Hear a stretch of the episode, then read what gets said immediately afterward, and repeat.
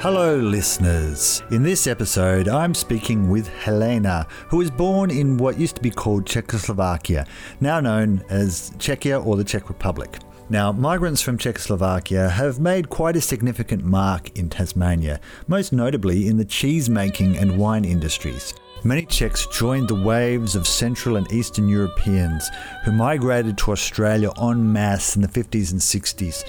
Later on, many also migrated, fleeing communism. In 1989, Czechoslovakia divided into two parts, now known as Czechia or the Czech Republic and Slovakia.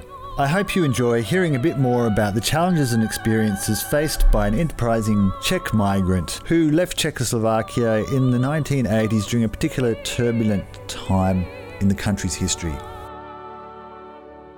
I was born in uh, Czechoslovakia then, in a regional town which is about size of Hobart, Hradec Králové, and it has about 120,000 people. So my mom was 19 then, and it was quite unusual at that time. And uh, so I was mainly raised by my grandparents. So I've got very fond memories of living with my parent, grandparents in a mountain area in an old German farmhouse. It was Germans who left after uh, the Second World War. And it was building without running water and electricity. So I've got fond memories of my father, you know, lighting the gasoline light and grandfather mm-hmm. and getting the water from the well which was about 50 meters from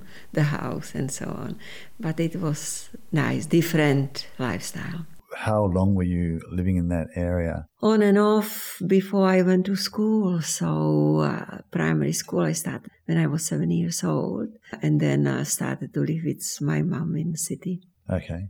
And how was the city life different from what you'd experienced? Oh, that? running water, warm water. Fridge. Yeah. I remember a little child really disliking.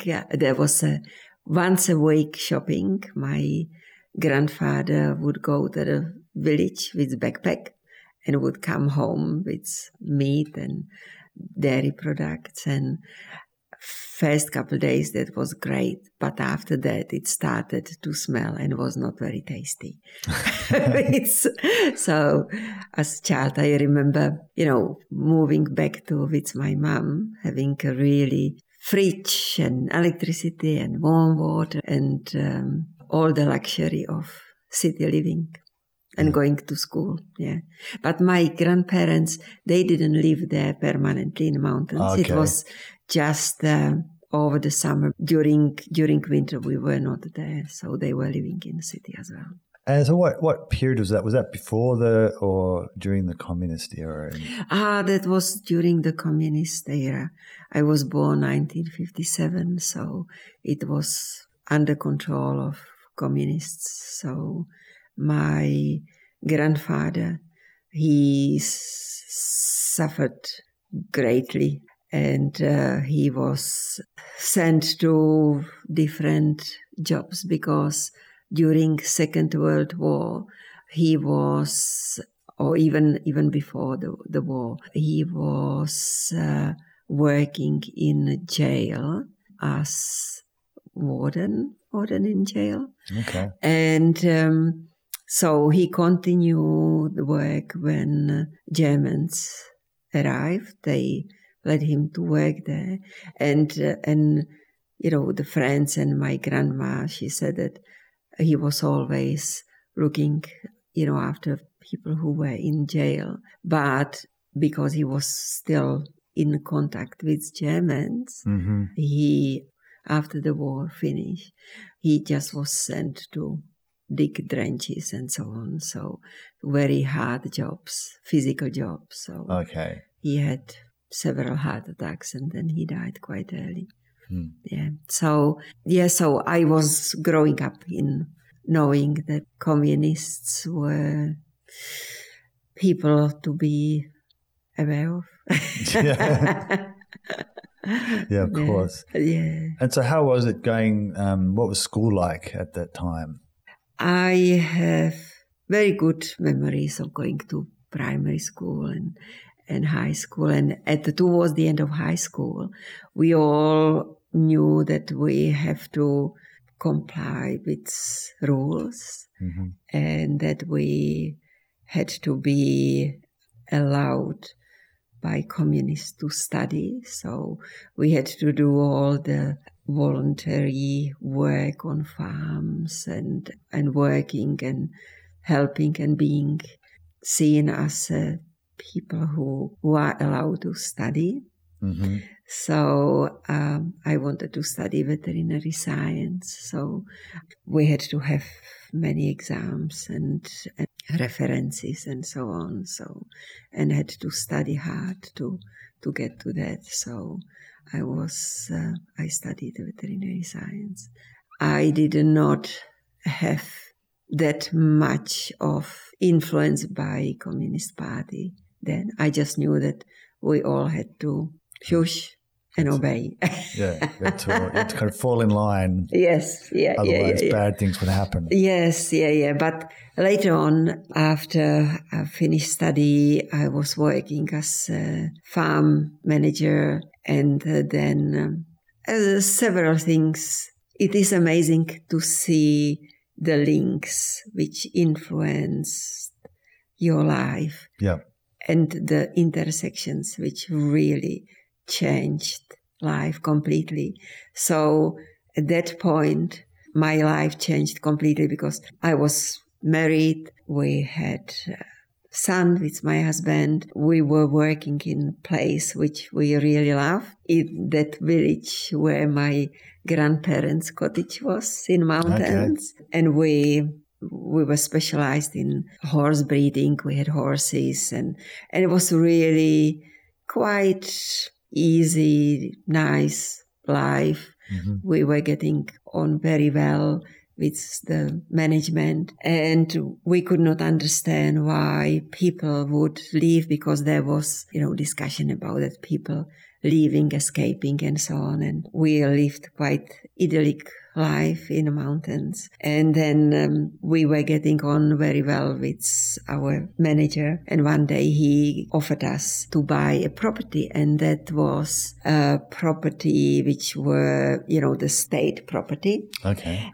And it was old German farmhouse as well. And he said because we were good employees and he knew that we loved it there, would we like to buy it? Will come very cheaply. It would come just, you know, for a few hundred dollars if we can compare now. Right. And basically given. And we really wanted to do that. We wanted to have own horses and we had, you know, great plans for the future. So we were so happy. And he, he needed approval of the headquarters in Prague and approval of the Communist Party. And as he was driving to Prague, he had car accident and got killed. Oh. And, uh, week after his uh, funeral, uh, the general manager from Prague arrived and he said that he understands that we were offered to buy the property, but he cannot give it proper, you know, sell it to us. And he just uh, the contract, and that was it. Yeah. So then um, the other manager became uh, in a manager of the one who was killed was um, a really very strange man in strong communist party member. And he could see horses as uh, luxury. And he said the horses has to go have to go.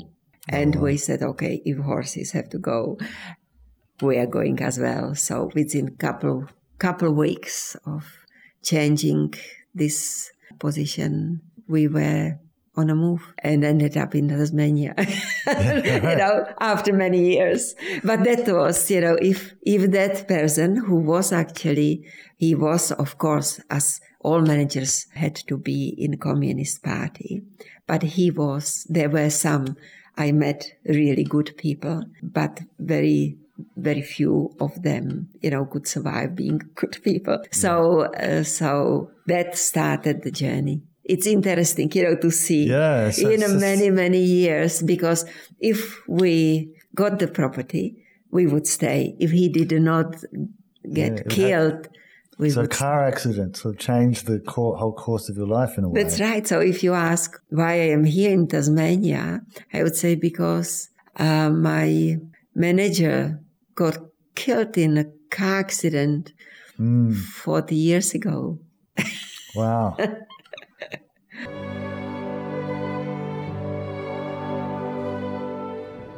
so uh, I, I might ask you a bit more about the steps that happened after that to end up Yes. in Tasmania. So how did you go about leaving the Czechoslovakia? Because uh, I guess movement was restricted at that time. Mm-hmm. Yes, very much so. My husband was really connected. He- His family was many hundred years old farmers, so he was really connected to the land, and he would not leave. And um, we found uh, work again, which we really loved, with horses and in mountains on the other side of Republic. And we started to had really good results. We were given uh, full flexibility to start breeding specific horses. And uh, after a couple of years, we were quite successful, and we thought we've you know found our haven, you know, in mountains again. And th- some journalists came and and did interview with us, and the interview went you know into newspaper media. And few days after, we got knock on our door, mm-hmm. two members of Communist Party saying, "Well, you're doing very well, but we realized you are not in Communist, you know, party." members you are not in in communist party so it does not work like that you have to be you know communist party members Right. and we just laughed because we thought, you know, we are having good results. We are in mountains. We've got no harm to done to anyone, and we're just focusing on horses. But it continued for several months to the point that they, they would be coming at night. Mm. 11 o'clock at night, Yeah. two people knocking on the door saying, Here it is, you sign this, and then threatening, you know, you it's easy, you know, to remove you from the job. Your kids will not, we had two sons at the time, your boys will not get to study at all. You know, you will lose your jobs, you will, that was always, you will sweep, you know, the footpath in a city somewhere. Mm. You will not be working with horses. You just have to sign. And that was, you know, so blatant that you know it, it gets to you after a few months. And i was crying and i was really and then i said i, I can't stand this. We just have to go. My husband was very reluctant. He did not want to go. But my auntie and uncle were in tasmania. I was hoping that you know we could connect with them and then we did through other friends so the steps were we would not be able to to leave. We had to sign. So we signed to become members waiting members of the communist party. Mm-hmm. And we signed in february i think it was february. And we said okay but we want to have a holiday in croatia Mm-hmm. and to have a holiday in Croatia, you had to have references or permission from your employer, from police, from your city council, and from neighbor. And we said we we need we want to go to have a holiday. We didn't have holiday, you know, ever. We want to take our boys to see the sea. It had to be signed by manager, by CEO of the was forest company. And he was he he was not signing it signing it. And we had to go and you know get the holiday and and uh, you know booked. And so one day i went to see to his office and he was at the meeting and i said it's really urgent you know, it's really urgent. And uh, his secretary let me in, and he, in front of other five people, is, of course, of course, I'll sign it, but, you know, hopefully you are not going to escape. Ha ha ha. and he said, of course, you know, we've got the horses, you know, family here. And then my husband had to go and sleep overnight on the street to get in the office because there was just one travel agency office close and everyone who wanted to go wanted to go overseas had mm. to queue there for a long long time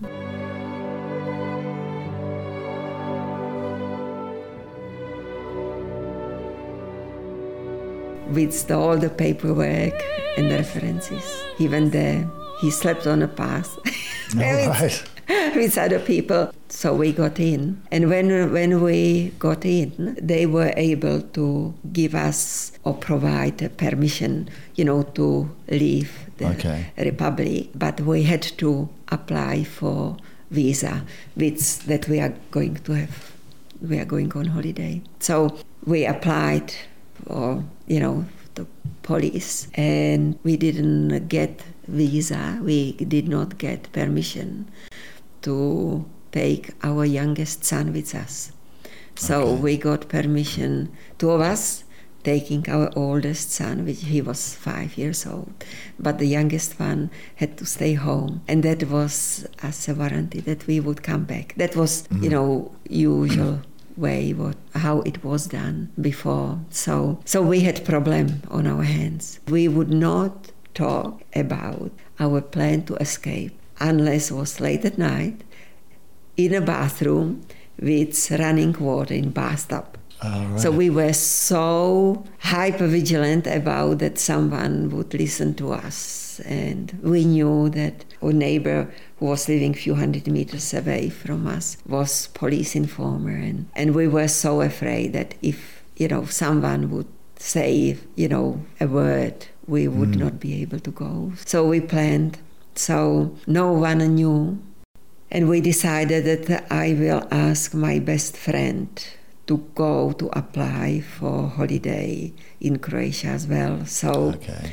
so I went to see her, and I said that we want to leave. We we want to go to Tasmania, and would she be willing if i if we buy holiday for her would she be willing to go and apply for visa? So she would go with her daughter oldest daughter and our son and her husband and her oldest son. Youngest son would stay at home so it would not be any problem. So she did and she got the visa for our youngest son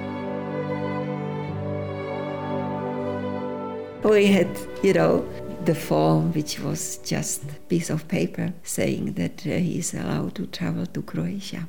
He was four years old. No one had to know we were just acting as normal, that we are going just for a couple of weeks to Croatia to have a holiday. None of our family knew. No one really knew. It was so difficult to see my parents for the last time, about a week before we, we went.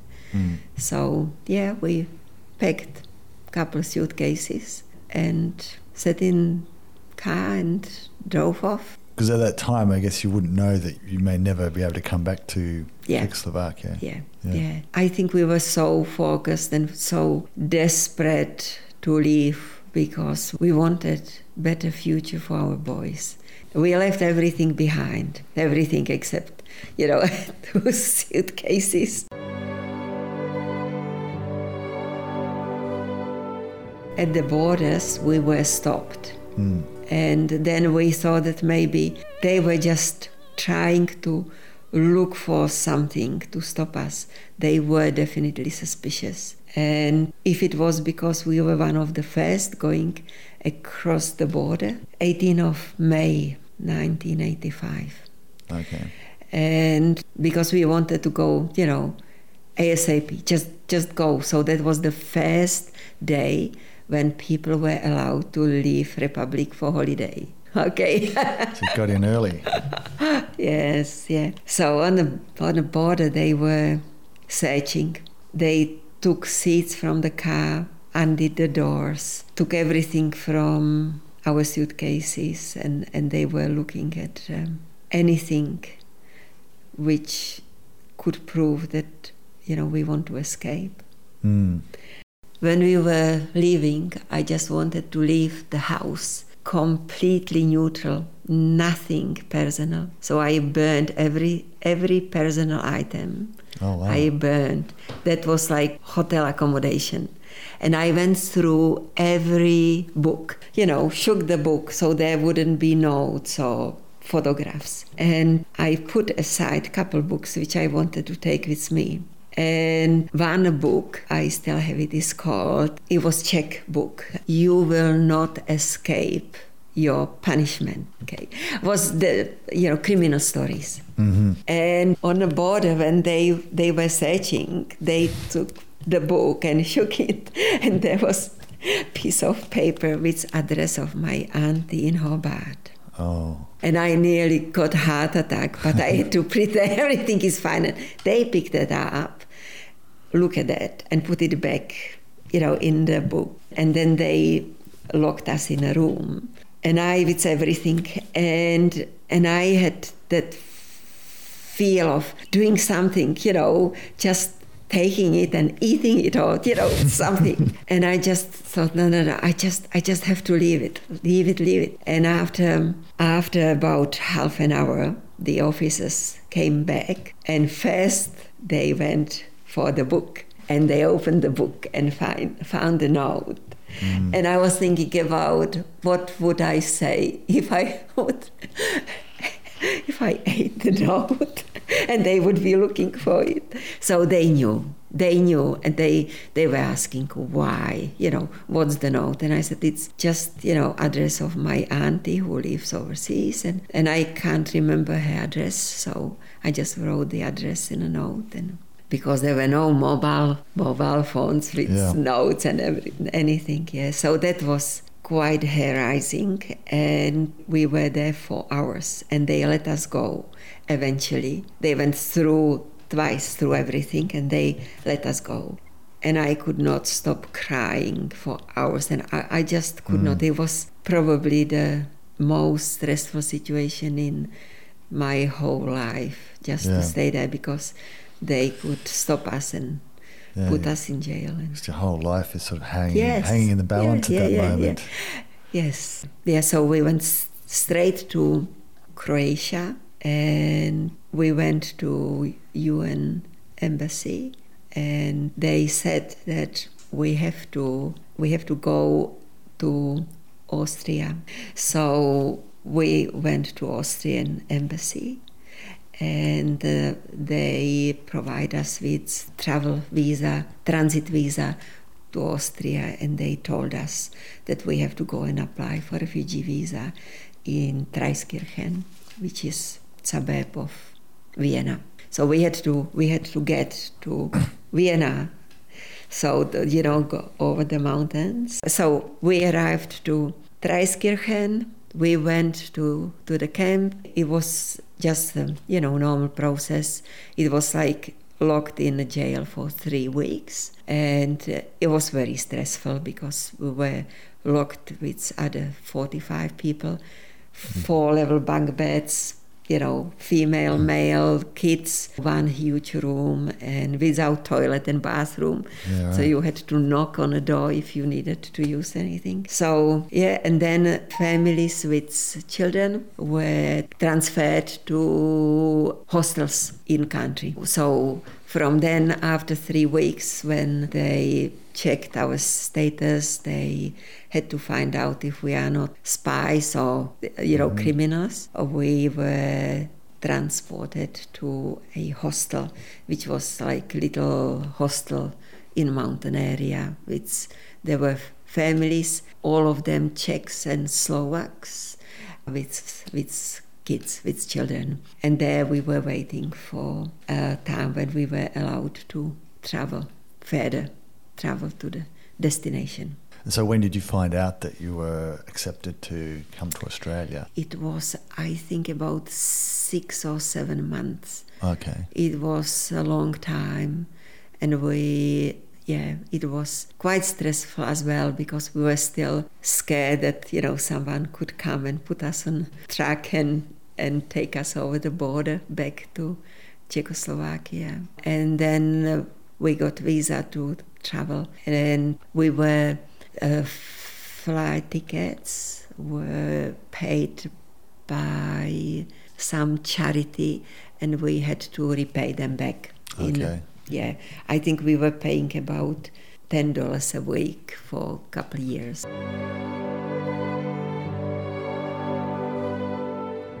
We arrived to Hobart on 21st of December Okay. 1995. Just before Christmas. That's right. Yes. Okay. You had a good time. We were expecting that it's really hot, and and my auntie and uncle had the wood heater going because we were cold. So, what were your first impressions of Tasmania then? Home, it was incredible. I still feel very emotional when I think about it. You know, leaving, I didn't feel like home in Czechoslovakia. I felt we were pushed and it was not, you know, the nest. you know, mm-hmm. it was some somewhere where I was born but did not feel safe. Yeah. And then in Austria, yeah, it was stressful and quite traumatic. With you know other people, it's things were happening, a lot of different stories and so on. So coming here, it was like coming home Yeah, right. instantly. Yeah. Yeah. So, was it easy to settle in or challenging? And what were some of the more challenging things? The language. Yep. It was it was challenging because my auntie and uncle they are not uh, rich people. Mhm. and they had kids at that time three bedroom house and two kids. So eight people in three bedroom house was not easy. And you know we understood that we had to move out. So we we moved in with their friend and lived with her for a couple of months and then we rented privately. And um, my uncle, you know, helped us to apply. At that time, we had uh, the unemployment benefit Okay. straight away, and the you know enrollment in the adult migrant education classes, learning English. So that was our focus for half a year. But it was very difficult not knowing the language, even though mm. we were trying, you know, to learn. We went to classes in Austria, Okay. but it was, yeah, very inadequate. And here we, we felt removed from world and from what is happening around us. We didn't have, we didn't know anyone here than auntie and uncle, and and could not understand, you know, media, newspaper, radio, TV. Yeah. You know, n- nothing. It was very difficult, very difficult. Yeah, and finding the food, the supermarket. We did not have supermarkets, Mm, you yeah. know, like this in Czechoslovakia. So you did not have choice. You you were just standing in a long queue line and when it was your turn there was a person behind counter and who Yeah. would give you one of this one of this one of this Yeah. and suddenly you know coming to supermarket and so many choices and not really knowing what is for people and for pets Yeah, so i ended up you know we ended up eating um, dog salami Oh, really? yeah. my husband at the time he was very depressed Mm. about not having job and not Yeah. having income so we would buy you know very very cheap broken furniture second hand shops and he would fix it and and then he you know we would use it and for many many years and yeah so the challenge is that the most important was the language Yeah. and a different yeah that, that democracy and freedom, although feeling very restricted because of, of the language and not understanding the system and uh, being scared of police. You Yeah. know, seeing police, my heart would race for many, many years when I saw police car or police walking in the street. So it took many years to to get used to it, and then we started to feel homesick for you know friends and and family and places we knew. So it was interesting. It was.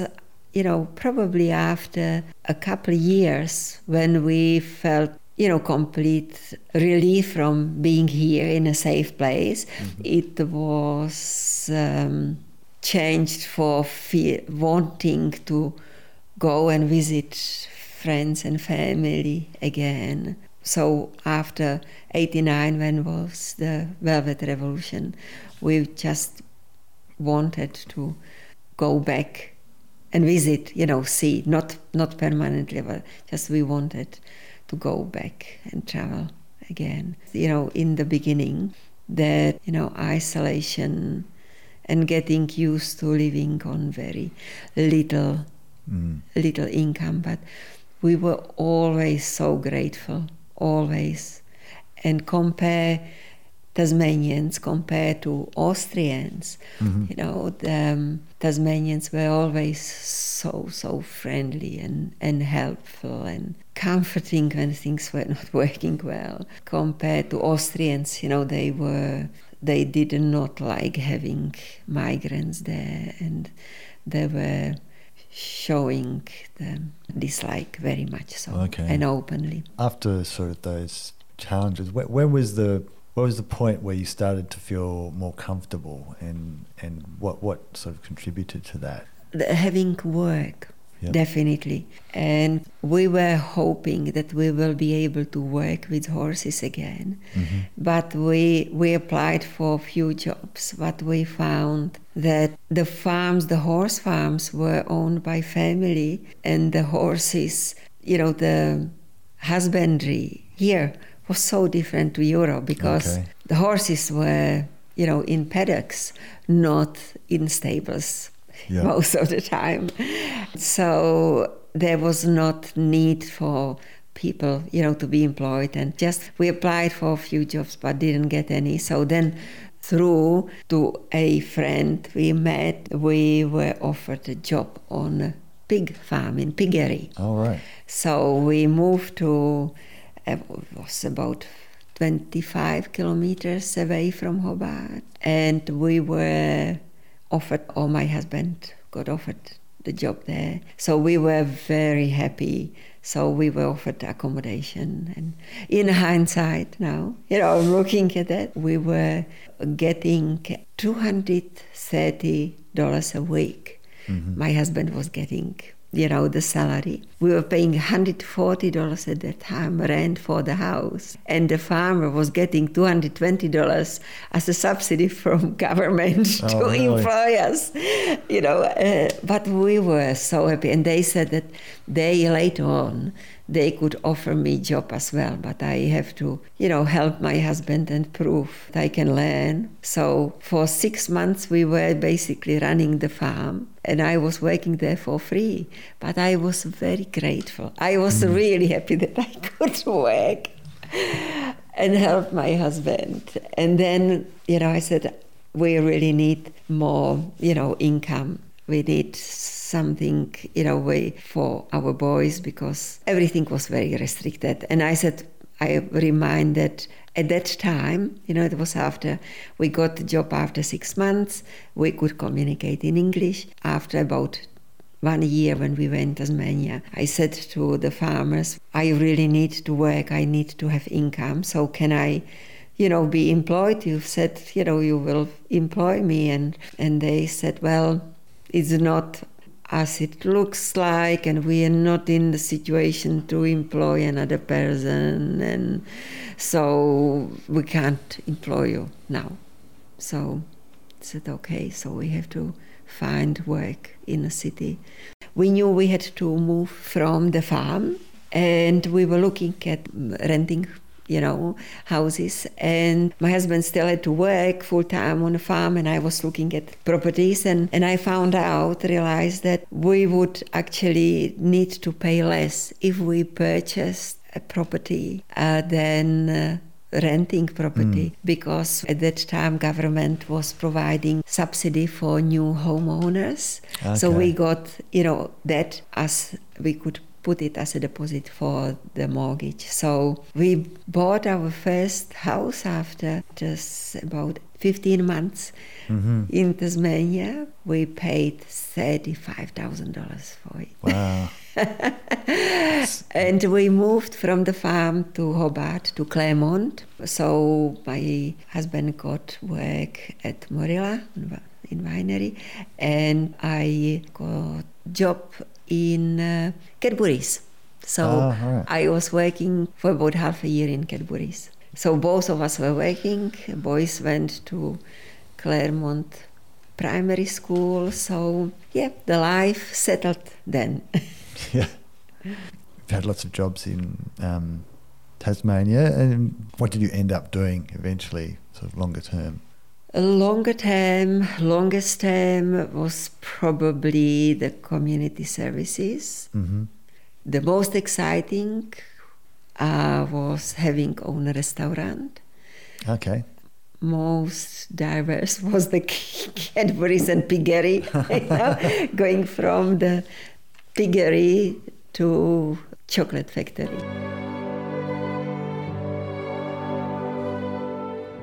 So you've been back to the Czech Republic. What were some of the main differences that you noticed on returning there after so many years? Well, the democracy has two faces, mm-hmm. many faces, and I was I'm so grateful that I am in uh, the system which has a history and which is well embedded in society because, you know, going back there, people use the freedom in a very opportunistic ways. Okay. And it will take time. I, I think it's, you know, after what is well, 21 years now, it's uh, getting better, but it still will take probably decade until you know it settles in and awful awful stuff you know there and i felt very unsafe oh, in right. europe very unsafe the, the the system overall it's uh, even even though it, it is called you know democratic system mm-hmm. it's so different and so corrupted it, it is mm. incredible openly corrupted you know the, the yeah. people who's they who's got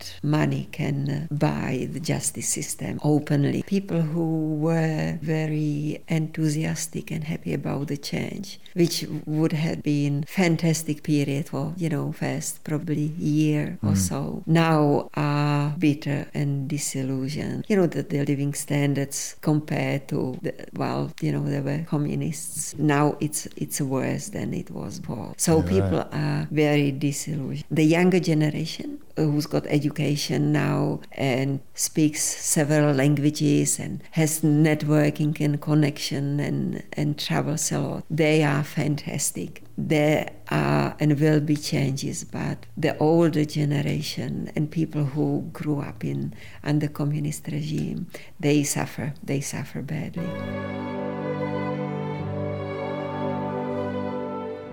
I was going to ask a few questions about Czech Czech culture versus Australian culture. What were, what were some of the main, the biggest differences that you noticed or experienced when you came to Australia compared to what you were mm-hmm. used to yeah. in Czechoslovakia? Well, the one thing was, you know, the socializing. So mm-hmm. there is no unexpected visitors invited and people are only invited and you have to announce oh, you're here. Yeah, oh, okay. Yeah, yeah, yeah. Okay.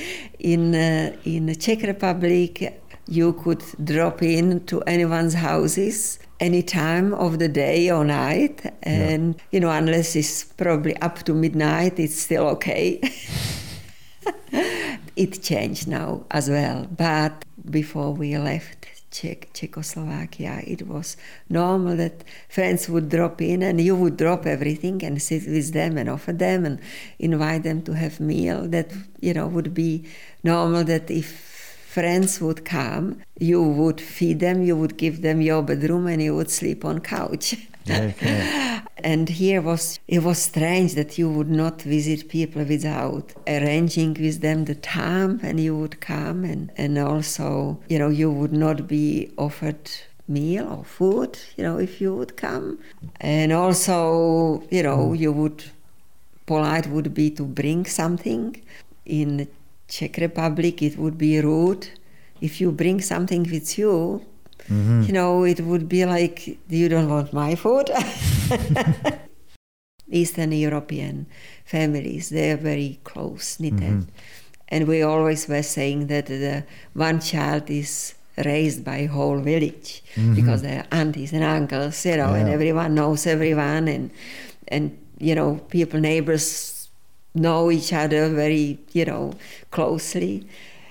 Uh, and um, here I was surprised that um, at that time, now it's a bit different, the children are living, you know, when they are 16, they can mm. find, for, find own accommodation.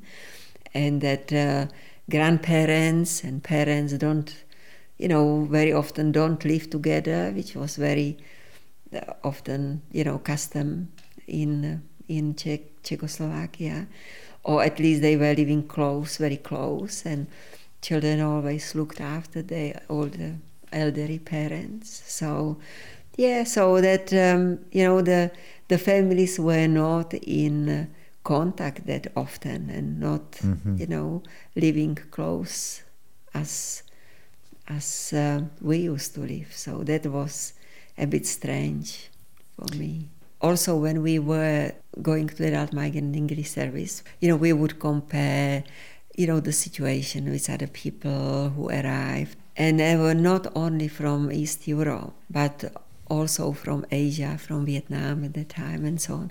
And we all had one very strange things happening, and the same. Everyone had it. Dreams, dreams, right. waking up in the country of origin and being really, really scared that it's back again and cannot leave.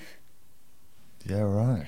And we compared every single person who was, you know, in a classroom after we were able to communicate somehow, you know, had the same dream. Just waking up, you know, for me it was waking up in Czech, Czechoslovakia and realizing that I am there and my family is in Tasmania, and I, I, I can't escape.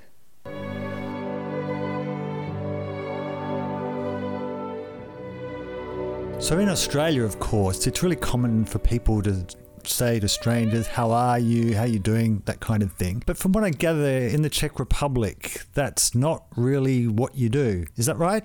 We wouldn't say, "How are you?" If we, you know, met someone on the street, we would say, you know, how is your family, or how is your son, or how is, you know, remember, we, you know, asking how are you, it just would not happen. And it's it's funny we we were saying that we would hear that you know funny behavior that people ask you know and how are you and I would say I'm I'm having a really awful day mm. or we would say I would say I'm having shitty day and yeah. the other person would say oh that's good that's good to hear good to hear no because people really don't want yeah. answer. The, you know. yeah, so yeah, there are different uh, little things uh, in behavior. Here, when you, especially when you walk in the morning somewhere and around neighborhood and you smile at people and sometimes even you know around Hobart you you go you smile at people and people smile back to you in um, Czech Republic I was pulled over by my mom and saying please don't smile at everyone people people think that there's something wrong with you. You know, you know, well, well, you you go on, the, you know, around. I would walk their dog, and I would smile and say good morning, and what's wrong? You know, does she want something from me?